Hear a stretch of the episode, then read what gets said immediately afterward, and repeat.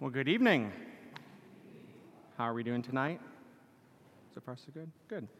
Well, as always, let us begin with prayer. In the name of the Father, and of the Son, and of the Holy Spirit. Amen. Good and gracious God, we give you praise and thanksgiving for this evening, for this day, for the many blessings that you have bestowed upon us, for this beautiful weather, for this fall season, and thanksgiving for the rain that we've received this week, um, and for the many blessings that you bestowed upon us. We give you praise and thanksgiving. So we come here tonight to talk about virtue, to continue to seek to grow in virtue. We pray that you may continue to work on our minds, work in our hearts, work on our very lives. Help us to see who you are and seek to emulate you in everything that we do and in everything that we are. We ask all of these things in your Son's name as we pray together in the words that our Savior gave us. Our Father, who art in heaven, hallowed be thy name. Thy kingdom come, thy will be done, on earth as it is in heaven. Give us this day our daily bread, and forgive us our trespasses, as we forgive those who trespass against us. And lead us not into temptation, but deliver us from evil. Amen. In the name of the Father, the Son, and the Holy Spirit. Amen.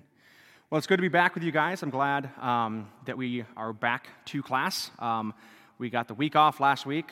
Many of you, your kids had uh, fall break last week. I know Weatherford's got their fall break this week, so Elk City's actually playing another Thursday night game um, for football. I think in Weatherford this week because they've got their spring, their fall break. Um, must be nice to have that extra time off. I like this time of year too because I'm gone a lot too, but unfortunately, it's not vacation. It's just other stuff. Um, so, uh, two weeks ago, when we had our last class, uh, we started talking about the Catholic virtues, um, the book I've been talking about uh, this fall. Um, and so, we're going to continue um, kind of with the intro um, into what is virtue, where do virtues come from, what's the point of virtue um, in our lives. And so, really, both sets of virtues that we've been talking about, the theological virtues and the cardinal virtues, ultimately what they do is show us the love of God. Through the person of Christ, we see these virtues made present. And because of who Christ is and how he lived his life, they give us insights into how we too are called to live our own lives. Um, in cultivating these virtues, ultimately the goal is for us to become Christ like. I talk a lot about um, death. I talk a lot about how everything in our lives is about what? It's about how do we get to heaven, right? Um, I was having a conversation with one of our parishioners this afternoon, and um, it, it always brings to mind for me the juxtaposition or the polar opposites that we see in life of the thing we're called to long for the most is what? Heaven. The thing that allows us to get to heaven is what? Death. We can't get to heaven unless we die. These seem like polar opposites in our lives, but ultimately they lead, one leads to the other. So, how do we then, in our lives, allow ourselves to live not for this life, but for the life to come? Um, that, that's why having these classes at the same time that our kids are in class, that your kids are in class, is important because just like the, the virtues help us to model our lives after Christ, you, as parents, grandparents, aunts, uncles, family members of those who are in class down the hall, they see what you do and then they want to follow that.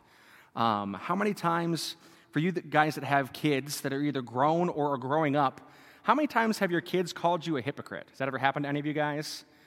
You just say one thing and do the exact opposite. You say to me, do what I say, not what I do. We hear that a lot, right? Been there, done that. Guilty myself as a priest. That's why many times, as a priest, one of my prayers um, when, when we have daily mass, when we pray for the Pope, we pray for the bishop, we pray for the priests, is that we may, as priests and leaders of the faith, practice what it is we preach. Because for me, as an extemporaneous preacher, someone that doesn't have a lot of notes, that I kind of come from here and come from here, when I'm preaching, I know intellectually that nine times out of 10, I'm not talking to you when I'm preaching. I'm actually preaching to myself. Because I too, believe it or not, am human. I have struggles, I have faults, I have sins in my own life, and I know that if I struggle with these things, that I'm not the only one that struggles with them. And many times in life, what Satan wants to convince you of is that you are the only person going through what you're going through. He wants to isolate us, he wants to shame us so that we don't reach out to each other. Now, unlike shame, guilt is something that's healthy. We, we hear about other people have perfected shame. We as Catholics have perfected Catholic guilt. Any of your parents talk about Catholic guilt and how they made you go to church or they made you do these things? If you got that Flocknote today, Catholic guilt. You like that? But it's an opportunity for us because what guilt really does is helps us recognize our conscience, who it comes from, and we know intellectually and spiritually many times what we're supposed to be doing and why we're supposed to be doing it, but many times our priorities aren't always in line with our consciences. And so when we talk about virtue, it's really trying to bring your conscience in line with those um, realities. It's how can I do what I know I should do? In fact, St. Paul talks about this a lot when he talks about having this thorn in the flesh. Lord, I've come to you time and time again, and I have pled with you to take this thorn from my flesh. But time and time again, you have come to me and said, My grace is enough. My grace is sufficient. And that's true for us who act on that grace in our lives. But it takes a while for those of us who were cradle Catholics who took our faith for granted. How many of us are cradle Catholics, born into the Catholic faith?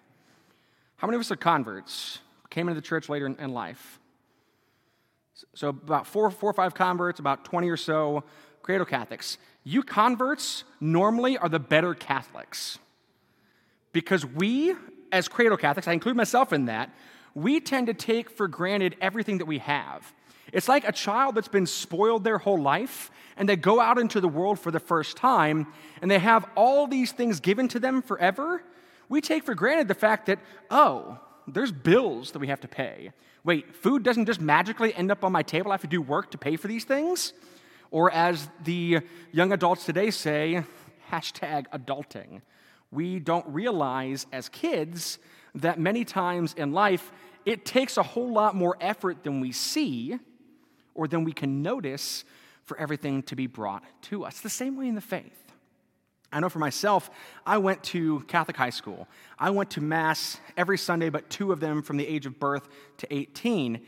I went on every retreat I could go on. I went to church three times a week, plus Sunday Mass. Wednesday night we had youth group, Thursday night we had Bible study, Saturday night we had youth group again. I was there unless I had to work, which was only junior, senior year of high school, really, um, throughout the week. I went to all three of those, plus Mass on Sunday, and confirmation on Saturday, and class on Sunday every week. Now, I'm not saying that to gloat. What I'm saying, though, is even with all of that time that I spent in church, as soon as I was out on my own for the first time, I left the faith. Now, I always defined myself as Catholic. I never thought that I would go to another church because this is what I grew up with. I was a Catholic, I just wasn't a practicing Catholic. I wasn't even going through the motions. When I was in, in college, when I went to OU, the Catholic Church on, is pretty much on campus. You can see it from the dorms. It'd be like standing here and looking at Love's down the street. It's literally that close. And they had Mass at 5 o'clock every Sunday night and they'd feed you too. So, free meal plus Jesus plus community. I didn't go.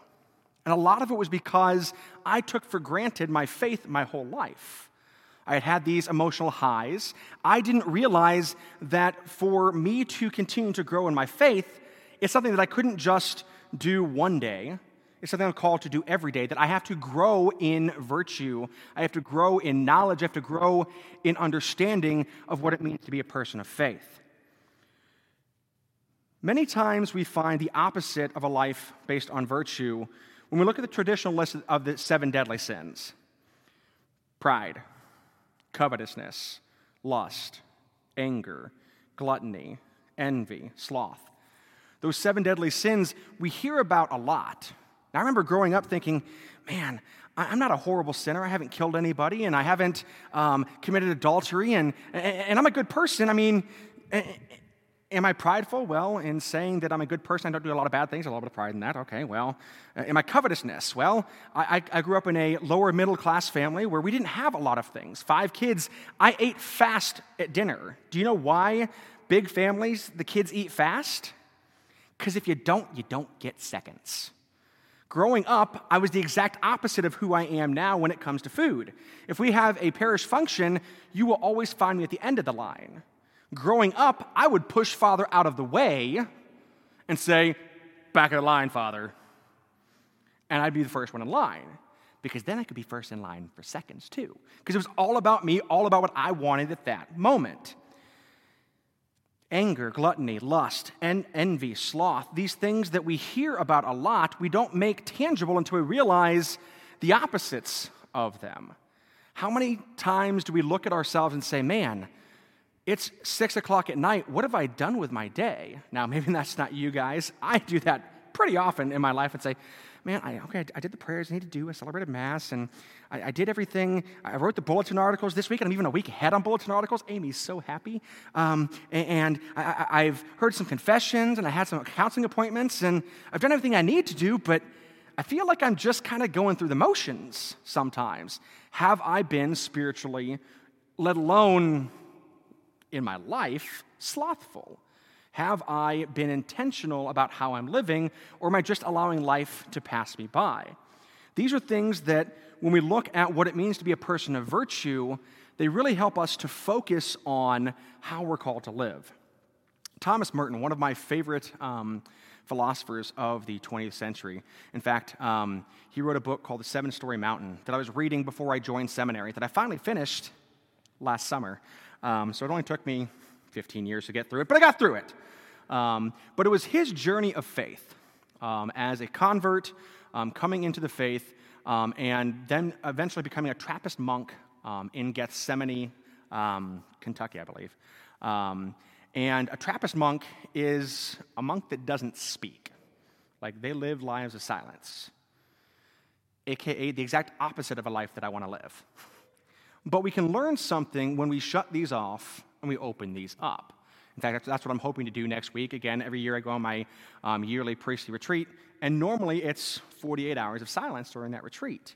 Not because we shouldn't be talking, because we're all together as priests, but because the Lord has something that He wants us to hear every time that we go, but we're so busy worrying about everything else. I've even told the office staff, I said, guys, I'm not looking at my phone except when I wake up and when I go to bed next week. So there's an emergency. Hopefully, there isn't one. There's an emergency. Text me and I'll get to it as quick as I can. Because I have to take care of myself as a priest, as you have to take care of yourselves as parents, as adults as well. And sometimes that means retreating from daily life. And Thomas Merton wrote a lot, though he couldn't speak, he did write a lot about the spiritual journey, about how we are called to act in our faith. And he said, ultimately, the only way I can be myself is to become identified with Him who is hidden, the reason and fulfillment of my existence. Therefore, there is only one problem on which all my existence, my peace, and my happiness depend to discover myself in discovering God. If I find Him, I will find myself. And if I find my true self, I will find Him. Now, for an extrovert, that is a challenging statement because I use distractions in life to run away from the things that I can't process at that moment. I'm still a kid, and I've said that a lot, and, I say that because I am younger, but also in my brain, I still feel like a teenager a lot of times. I don't have the energy, and my body will remind me that I'm not a teenager a lot. But I still play video games. I love watching sports. I went and saw WWE Monday Night Raw live in person on Monday. I'm still a kid. And I say that to say, when I play video games, I didn't realize until about 10 years ago that I played them so I could run away from whatever problems were haunting me in the world. I would find a mind numbing game that took very little effort to win. Why? Because it would distract me from life that seems so impossible to win at times, you know? When you have those rough days, when you have those tough conversations, when you get those bad grades back for the first time, and you're like, huh, I hope that I don't define myself by that test, because if so, I suck. But many times in life, that's what we end up doing. We take what the world throws at us and we wear it as a badge, not of courage, not a badge of pride most times, but as a badge of shame, saying, This is how the world sees me. But ultimately, below that badge, we have to remember this is how the Lord sees us by our hearts. That the Lord seeks every moment of every day for us to break through the crud, for us to break through that exterior of our own lives to get to who we truly are. I talk about it a lot. Who are you truly? In fact, I used to always do this with my freshman um, kids at McGuinness. I'd say, just one person, I'd say, Who are you? They'd say, Here's my name. No. Who are you? Um, son of so and so. No. Who are you? Um, son of so and so. No. Who are you? And eventually, after five minutes of asking the same question, they finally get, Oh, I'm a child of God. That's what you want, right? Yes, that's, but, oh, but that's what I want you to want. I want you to want to be a child of God. Because when we identify ourselves as children of God, everything else begins to make sense. When we look at the gospel, when we look at how Christ lived his life and all that he sought to lead us to, it all comes forth from that truth and that reality. You are a child of God, created in His image and in His likeness. Not externally, because if so, God, this is the best you can do, really? But internally, you've been created in the image and likeness of God, each and every one of us. And the more that we begin to understand that, the more we can begin to grow into who He has called us to be the more the gospel begins to make sense. That when Christ says, My yoke is easy, my burden is light, we look, don't look at him and say, Bless your heart. Instead, we say, Thank you for blessing my heart. Because Christ's yoke truly is easy. It's simple in the sense of when we look at the world and how convoluted and complex it can be at times, and then we look at the life of faith, what does Christ tell us? Love. Love your neighbor. Love your enemy. Why? Because God first loved you. In fact, this weekend's gospel, I think, puts this really well. Switch microphones here. And so we hear in this weekend's gospel, according to Luke, Jesus addressed this parable to those who were convinced of their own righteousness and despised everyone else. Two people went up to the temple area to pray. One was a Pharisee, and the other was a tax collector. The Pharisee took up his position and spoke this prayer to himself O God, I thank you that I am not like the rest of humanity greedy, dishonest, adulterous, or even like this tax collector. I fast twice a week, and I pay tithes on my whole income. But the tax collector stood off at a distance and would not even raise his eyes to heaven, but beat his breast and prayed, O God, be merciful to me, a sinner. I tell you, the latter went home justified, not the former. For whoever exalts himself will be humbled, and the one who humbles himself will be exalted. When we look at a life of virtue, I think this gospel really sums up for us some of our struggles. It becomes easy when things are going easy to look at the world and say, oh, you fools, you're just getting it all wrong. But see in that tax collector, the man who knew he was a sinner, and looks at the Lord and says, Be merciful to me, for I am a sinner. That when we get to the true heart of who we are as children of God, we don't identify ourselves by our sins, but we recognize in our sins that it's us that has divided ourselves against God and not God that has abandoned us. It's a very small line of justification there. But it's a very important division to make. It's us who turn against God, not God who turns away from us. And so, as Thomas Merton was saying, the closer I get to understanding who God is, the closer I can truly understand who I am. And the more I understand my true self, the more I can truly understand the love of God. We gain a virtue by practicing behaviors associated with that virtue. In fact, there's two virtues that I tell people don't pray for these. I've talked about these before because how do you grow in virtue? You practice it. So, unless you are spiritually, emotionally, and fortuitously prepared to grow in them, never pray for patience or humility. And I mean that in the most pastoral way I can say it.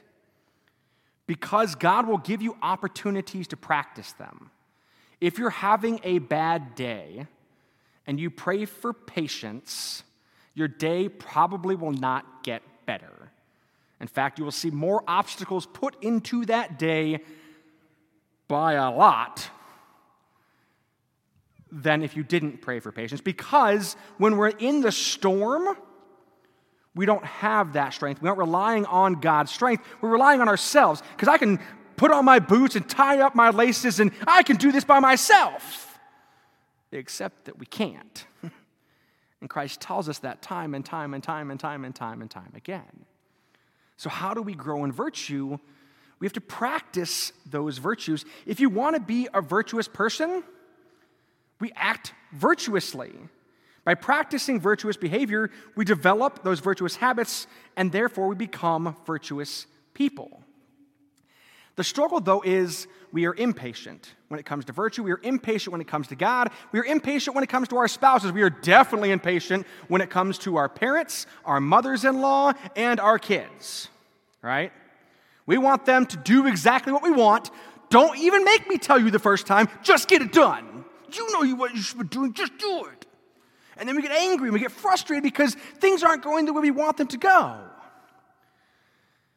Because we don't realize the world doesn't revolve around us. Like growing up, that is the typical attitude of our adolescence. The world revolves around me.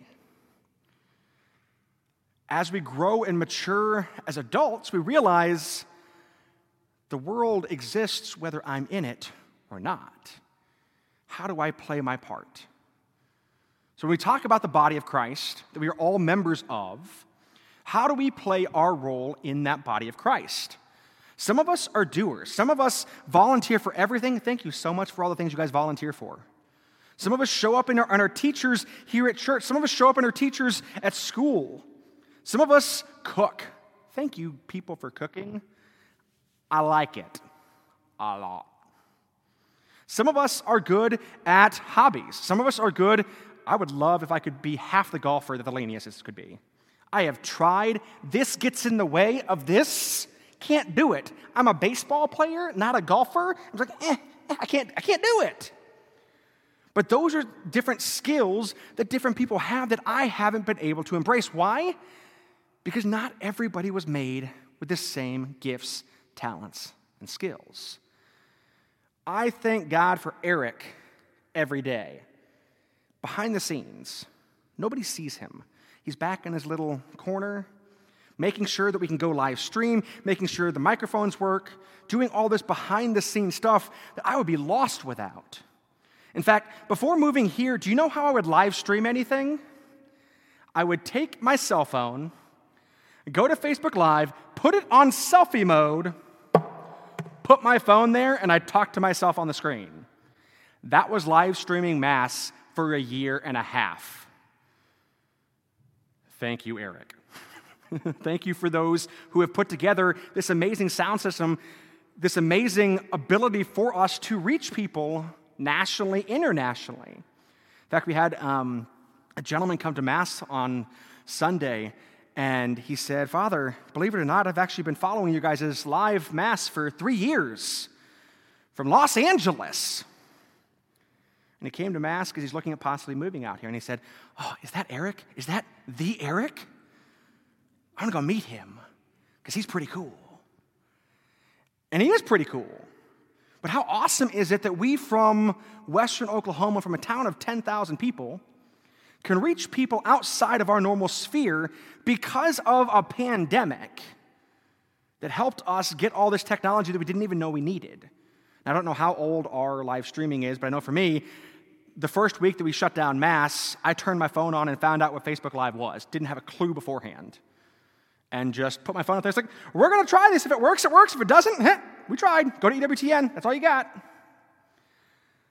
But we learn and grow by seeking outside of our comfort zone. Even when it comes to the faith, there are things in the faith that are uncomfortable for us. Even as a priest, there are conversations I don't like to have. Do you know what my number one conversation I hate having is? Money. By far, my least favorite conversation.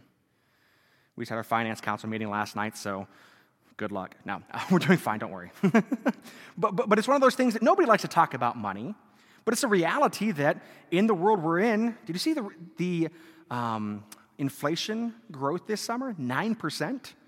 It's like, oh, we only factored into our budget about 4%. This is going to be interesting, possibly. We're already over budget because we didn't realize that would make a difference. But that means that my groceries and the groceries for the food bank and all these other things are, are they're talking about our electrical expenses are all going to go up this year. It's supposed to be a really cold winter. Oh no, how are we going to make budget? How are we going to make budget? Well, those are things where I go to the Lord and say, Lord, you want this to work? You take care of it. I'll do my part, of course, talk about it when we need to talk about it. But we, as the body of Christ, truly believe and practice the adage of many hands make light work. And so we come together recognizing how we can contribute to our faith, how we can contribute to our faith community. Some of us, again, are teachers, some of us are doctors, lawyers. Um, some of us are, are great stay at home parents. Some of us are great at whatever it is we are because that is what God has blessed you with. Embrace that. Find within whatever it is God has called you to do, to do the best you can at it. I was a waiter for six years before joining seminary, and I loved it. A lot of people will look at waiters and say, Oh, what is your adult job going to be? It's like, well, I'm 22. This is it right now. Then I went to seminary. But I embraced every job I ever had. From when I was the assistant groundskeeper at the age of 13 at my home parish, where my job for 5.15 an hour was go pick weeds. Then I found I was allergic to them, but go pick weeds for five hours a day, five days a week. I wanted to be the best weed picker that could be. And then I went to working at a ballpark in Oklahoma where my job was to take tickets or to make popcorn. I wanted to have the best tasting popcorn you've ever had tasted. Had nothing to do with me, just meant taking it off the rack before it burns. Lesson learned. but whatever we do in our lives, the more we practice it, as that old saying goes, practice makes what?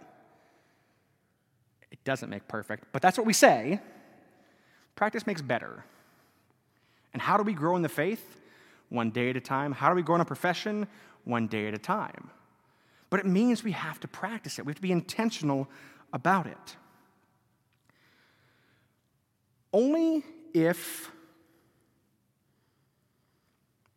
children grow up knowing how to distinguish between good and evil, right and wrong, will virtuous behavior, and therefore good people, characterize the behavior of society in general. What do we teach our children? How do we teach our children? In the 21st century, we do very little teaching, myself, parents, and grandparents included, because our kids are. Our kids are taught by these more than they are by these every day. In fact, it was interesting. I was playing around on TikTok the other night and went on there, and one of our parishioners followed me and it's like, oh, this will be fun. I'm going to put a Catholic TikTok on there, and people are going to learn about the gospel. And then we're like, oh, unfollow. He's boring now. He's talking about faith. He's talking about these things that actually matter. But most of our kids go to technology so much more than we realize. And I say that because I go to technology a whole lot more than I realize many times. Goes back to that sloth part of the seven deadly sins. How much time do I waste on this that I could be doing other things?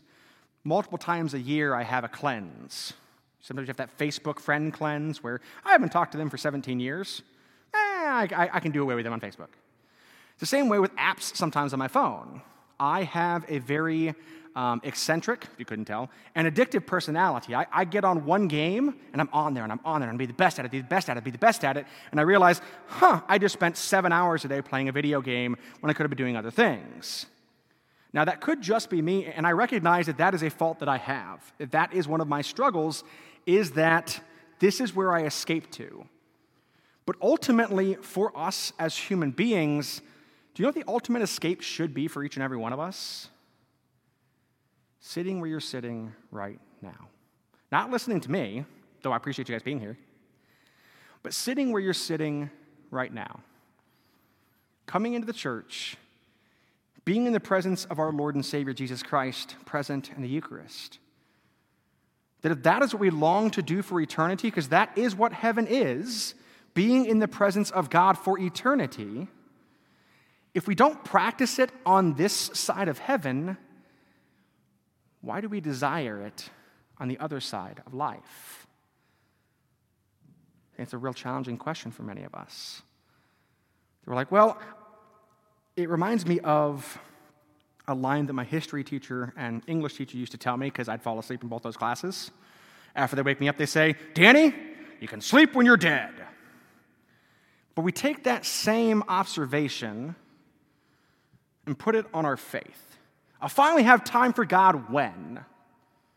When sports season is over, when the kids have graduated high school, when the kids have graduated college, when the kids start having their own kids and move out, when the kids fill in the blank. And I'm only going to ask this person because she's the oldest person in here. Teresa, have you found that any of those blanks have ever been filled? Still easy to put those excuses in there of I'll get to it when. It's like between a husband and wife, oh, I'll get to the dishes when I have time. Well, if you don't make time, you're never gonna find it. It's the same way when it comes to practicing virtue, when it comes to being a person of faith. And so, being that model for our children, teaching them right from wrong, true right from true wrong, because our world is trying to teach our kids a false right from wrong. The new teaching that's coming out there isn't new. In fact, it pre existed Christ. Did you know that many of our kids are learning it is valid to live by the motto an eye for an eye and a tooth for a tooth? I can't tell you how many kids I have had to say, turn the other cheek. Oh, that's old. If they hit me, I'm going to hit them back. Guys, this is why war and violence start. This is where it begins with our little ones. And our little ones see it.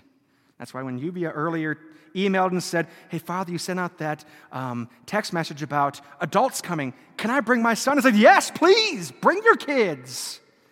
Because they're seeing, and I see you back there with them as well, they see that this is important.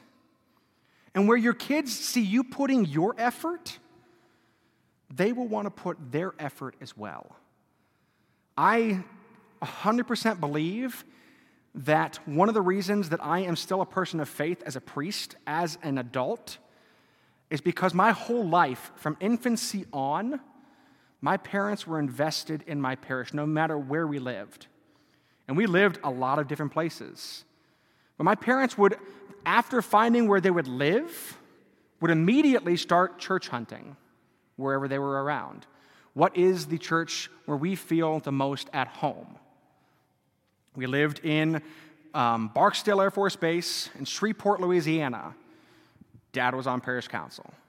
Lived at Ramstein Air Force Base in Germany in a small, small town called Jettenbach off of base. Found two different churches on base, found the one that worked for us. Went to Mass. Mom finally retired from the Air Force. So, what did she do? She joined helping the Red Cross and joined the Rosary Bunch.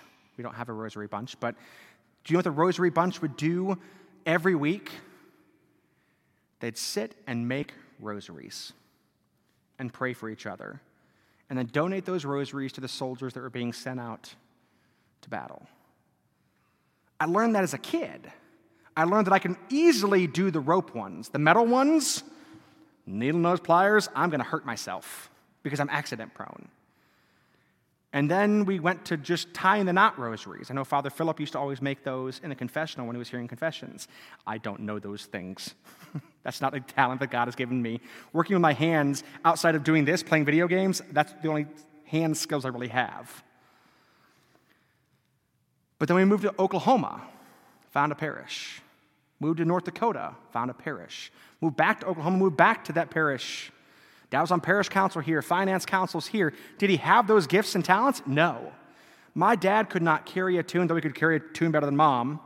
And he joined the choir. He had a guitar and a tambourine. You will never see a tambourine here at Mass, don't worry. But we may see a guitar from occasion, from time to time. There goes my sticky notes. But he always had his love language with God. And dad's love language with God was music. Have you noticed how that I've talked about that's my love language with God in the past as well? If you paid attention at least. Because God wants to speak to your heart. And for some of us, and for all of us, He does it in a different way. For me, it's always been music. In fact, I did a seven day silent retreat in seminary. Two days in, I went to my spiritual director because we met with them once a day. That was the only time I got to talk during the, during the retreat. And I said, I am struggling. Silence is not my friend. I need help. She said, Well, what has helped you in the past? I said, Music. Music and journaling. Well, take your journal, take some headphones, go outside and listen to music. Now, it wasn't listening to like Metallica and Linkin Park and things like that. It was listening to Kathy Troccoli and Avalon and Praise and Worship and Marty Haugen and some of these things we'd sing at Mass. Or when I did a um, 90 day um, uh, event a couple years ago called Exodus 90, it was instrumental music. So now I've got a whole playlist of 195 songs of instrumental praise and worship. I know the songs to the words, the words of the songs, but it's just calming, peaceful music. Because for me, music helps me, I learned at an early part in my life, it helps me focus. Because I'm so distracted as an ADHD person, I struggled with reading comprehension growing up.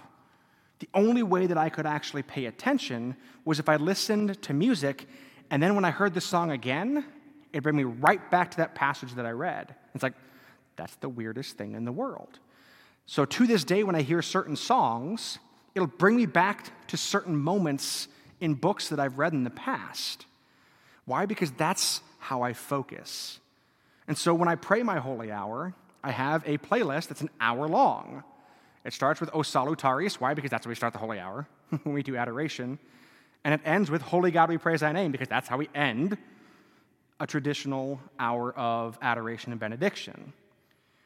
But immersed throughout there are other praise and worship songs speaking about the Lord, speaking about the Father, the Son, and the Holy Spirit, the different persons of the Trinity, but also, you're a good, good Father, reminding me of why this matters. And so when we learn and teach our kids about our own lives of faith. One of the hardest things for us to do as Catholics is to talk about our faith. That's one of the things that our non Catholic Christian brothers and sisters, the, the, Protestant Christians, do well. They witness to their faith. We're like, I show up, that's my witness. It's like, well, yeah, that, that's part of it, yes. but how do we talk about our faith with our kids? Because if we don't talk about our faith and our own relationship with God, rarely will your kids hear it from their classmates in the world. And many times when they hear it in the world, they won't hear what we actually believe. In fact, we had a kid that came uh, two weeks ago, um, and Katie came and asked this question to me after class. She said, um, One of our kids had this question that her geography teacher said about Catholics in school. Is it true? And it's like, oh, geez, here we go. One I hadn't heard. Is it true that if the Pope touches you, you go straight to heaven? I said, No, it's not true. That'd be fantastic. But let's break apart that question and that argument. Jesus.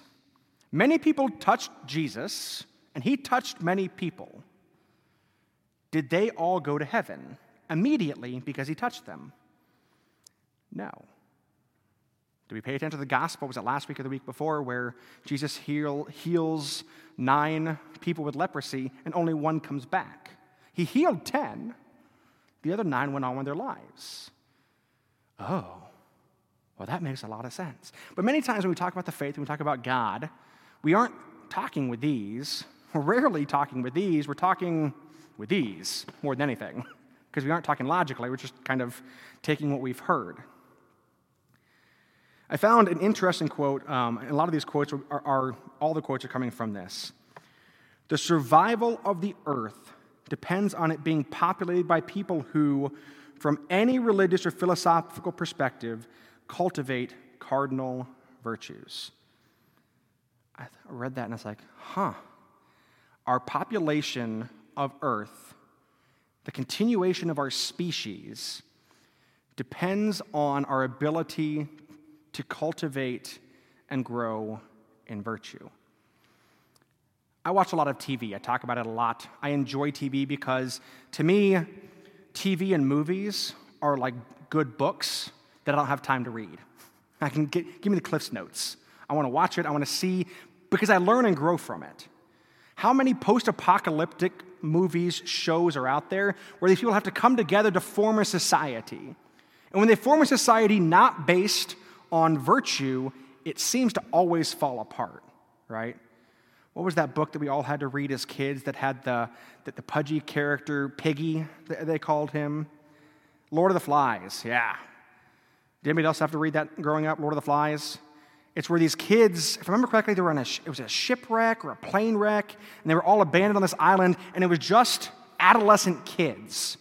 And so they had to form this society. And they finally, eventually, formed some rules that if you're holding the conch shell, that means you can talk. If not, shut up.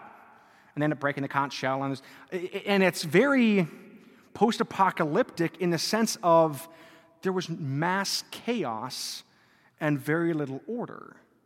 But that's many times how our world is when it's a world not based in virtue. Because if we don't have any standard, we can justify doing, thinking, being, growing anything we want to because who's going to tell me no? Might is power. If I have the power, I can do whatever I want to. That's how a lot of totalitarian dictators live. Having just been to Germany, reminded of that in when people have power, people tend to flock to them. Why? Because they want a piece of that power. One of the reasons that people came to Jesus was to be healed. Another reason was because he was popular. We see this in our world today. Who are the people that people want to be like today that they seek to model their lives after? Celebrities. Why? Because they're popular, because they have something that I am covetous of. Notice that? They have something that I want. They're wearing a certain brand, they're doing their hair a certain way, they're, they're, looking a certain way. The early 2000s, all the boys, even though we made fun of the boy bands, all wanted to be like the guys in the boy bands. Why? Because they got all the girls. And girls wanted to be with them. Nobody. But that was okay.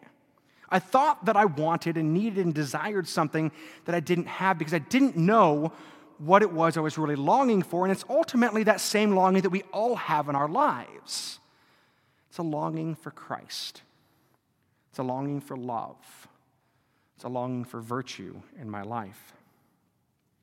And so we talk then about the theological virtues and the cardinal virtues. The theological virtues we hear about all the time in Scripture faith, hope, and love. But rarely do we talk about the four cardinal virtues, and all seven of these, we're going to have a class specifically for each of these virtues as we go through this year. So the four cardinal virtues are prudence, justice, fortitude or courage, and temperance. Prudence enables us to apply our knowledge of the good to particular situations. Notice, most times when you hear the word prudence in society, my brain, and it may not, maybe just be my brain, my brain goes to prudish. That, oh, you, you just, you're just a prude. You, you, we'll make it sexual very quickly, right? That you have to be prim and proper, and if you aren't like that, then uh, whatever. But that's not what prudence is. Prudence enables us to apply our knowledge of the good to particular situations. As a priest, I have to be a prudent person.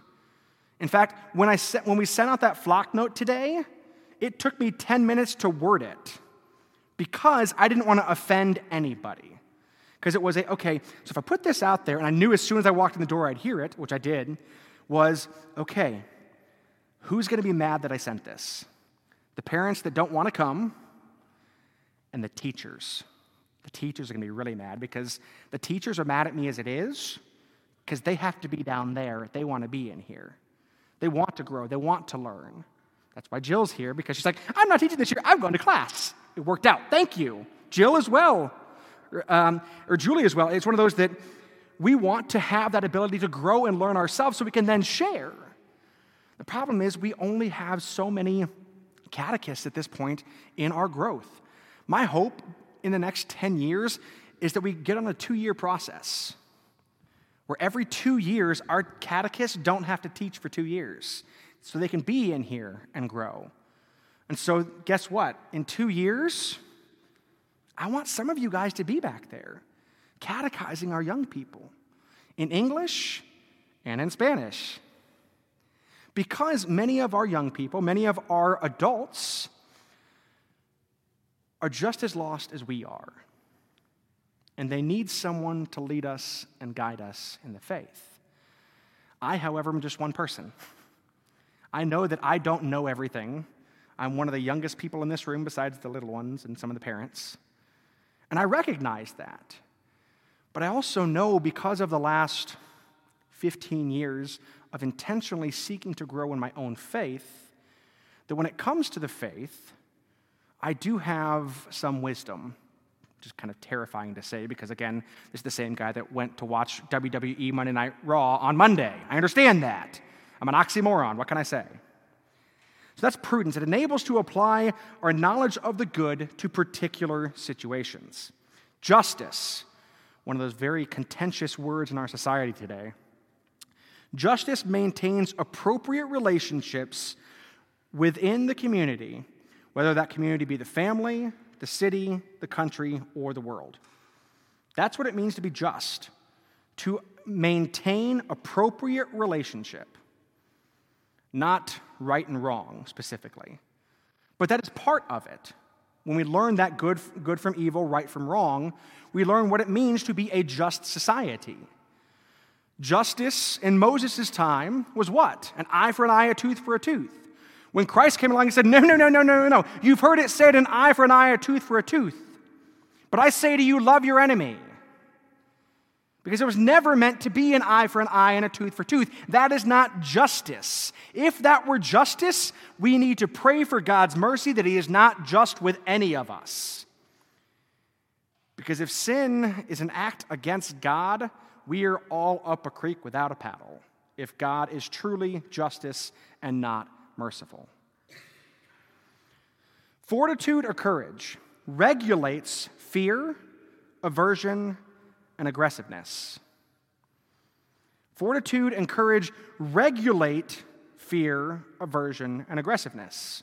It doesn't see, say turns against them, it doesn't say dissuades them, it says regulates them. Fear can be healthy. As a kid, I learned fear really young because I was a really dumb kid. And I mean that in the most loving pastoral way towards myself that I can. I did a lot of dumb things. But as a kid, I had to learn by making mistakes. I was that idiot kid that played with forks around light sockets. You make that mistake once, if you make it twice, it is your own fault. I burned my hand. Funniest story ever. When we lived in Germany, I love winter. This weather out here, I came over in a hoodie. It's like, oh, this is my weather. I like this. But I love snow. I grew up with snow. I don't like Oklahoma winters where it's just frigid and no snow. It's gonna be frigid, give me snow. The heck with this ice. I want snow. I wanna make snow cones. I wanna make slushies. I wanna put someone's face in the snow. I'm a kid. I wanna go sledding. But I wanna eat snow. And so we had this metal fence next to our house. Those of you who have seen a Christmas story know what's happening here. I went and saw this layer of snow and I said, Ooh, yeah. Right after the vigil mass for Christmas, I go outside, mom and dad are parking the car and or they just like put everything up in the car and I go outside and it's like. If you don't know what I'm doing there, my tongue is stuck to the pole. So I did learn you want cold water, not hot water, to remove tongues from stuck metal because hot water sticks it even faster and sticks more of it. Lesson learned. Learn from my dumbness. But as a kid, that's how I learned. I did it once. Maybe that's why my taste buds are off. I don't know. but I had an active, I've grown up then with sometimes a healthy, sometimes an unhealthy fear. I struggle from anxiety and depression. I talk about that a lot because I know I'm not the only one that struggles with that. But we don't talk about our defects many times because, oh no, I want to, I want to give out the uh, perception that I'm perfect. I'm not perfect. you get what you get. I'm doing the best that I can. And part of my anxiety is an irrational fear of the unknown. We all have that. As a military brat who was a Boy Scout who learned the law of the pack, that was, was Cub Scouts, but you know what I'm going with this. But I learned those different things. I always thought, and I still struggle with this today, just ask Amy and Katie, I want to plan for the best and prepare for the worst, which seems like a very prudent way to live, except that it can bring up an unhealthy amount of fear and anxiety in my life that then puts me on edge. Because what happens if the worst case scenario happens. Now, of all the times that I have planned for the worst case scenario and hoped for the best, 1% end up being the worst case scenario ish. Maybe 1%. But that doesn't stop me from irrationally being afraid of things that I can't control. So, one of the things that I'm seeking to grow in is fortitude and courage. Because when we hear fortitude and courage in the world, we think, I'm going to be strong and do it by myself. No. Fortitude and courage is realizing I can't do it by myself. I have to lean on members of the community. And then finally, of the cardinal virtues, we have temperance. Temperance regulates our sensual desires, its proper goal being not asceticism, but moderation. Everything in moderation. I am not a moderation person. That is one of my big struggles. If you've known me for five minutes, you know that. I am a person that goes in excess here and goes in excess here and, and wants to do everything gung ho, even if it is to my own personal detriment, because I want to give 110%. The problem is, if you're giving 100%, 100% of the time, you aren't allowing yourself to rest and recover. It's one of the things I've learned in my adulthood. I use that in quotes for a reason, because I'm still, again, in my mind, a kid. But we have to learn balance the via media, the middle road, not to be extreme over here, not to be extreme over here, but to be centered. We hear that word a lot. To be centered is to be temperate. But in our world, our world is so schismatic, it's divided. You're either over here or you're over here, whether it be politically, whether it be sports, whether it be academics, whether it be whatever it may be. You are either far left or far right. There is no center. That's not true. there is a center, and it somewhat moves this way and somewhat moves this way, but it's pretty much in the middle there. Just most people don't strive to be in the middle. We want to strive to be that outlier, that person that everyone looks to for advice. But Thomas Merton would say, no, we want to be centered, we want to be temperate, we want to be balanced in our lives. And so, as we go through the next uh, few weeks, we'll break open um, the theological virtues, we'll break open the cardinal virtues, and learn not just what they are, but some practical ways of practicing those virtues, of seeking to grow every day in those virtues.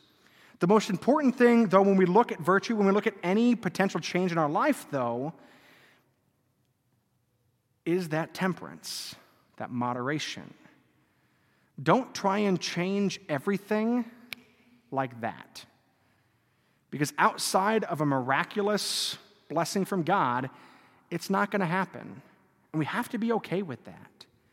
That if we struggle with vice, habitual sin, even if we go to confession, even when we go to confession, yes, you were forgiven, but we still have the consequences of those vices. They become habits. And as long as it's taken us to grow into those habits, traditionally it takes two to three times longer to change those habits. Well, for those of us who are getting older, many times our habits have been with us for 20, 30, 40, 50, 60 years. So you may never grow completely out of them, and that can be okay. But how do we strive to make that change? Gradually. How do we do a little bit better today than yesterday, a little bit better tomorrow than today? And by a little bit, I mean if I'm taking two steps forward today, my goal is that I only fall back 1.99 steps. Because at least I've gone forward 0.01 steps. And that may seem like nothing, but when looked at in a full life experience, that growth is exponential. And so, as we're getting to the end of our time, thank you guys again for being here. Let us close with prayer. In the name of the Father, and the Son, and the Holy Spirit. Amen. Good and gracious God, we give praise and thanksgiving to you for sending us your Son, the perfect model of faith, the perfect model of virtue. Help us to see in his life, in his teachings, in his manner of living, a proper way for us to mold and conform our minds, our hearts, and our very souls. Help us to begin today this new journey of faith, seeking to embrace love, hoping for all that you have promised to us. Help us to see in all of these virtues that we will study an opportunity for us to change ourselves, to change our families, to change the world. Be with us, guide us, nurture us, and help us to grow. We ask all these things through the intercession of your mother as we pray. Hail Mary, full of grace, the Lord is with thee. Blessed art thou among women, and blessed is the fruit of thy womb, Jesus. Holy Mary, Mother of God, pray for us sinners, now and at the hour of our death. Amen. The Lord be with you. May Almighty God bless you, the Father, and the Son, and the Holy Spirit. Amen. Go in peace. Thanks be to God. Go pick up the kids. Knights of Columbus meeting.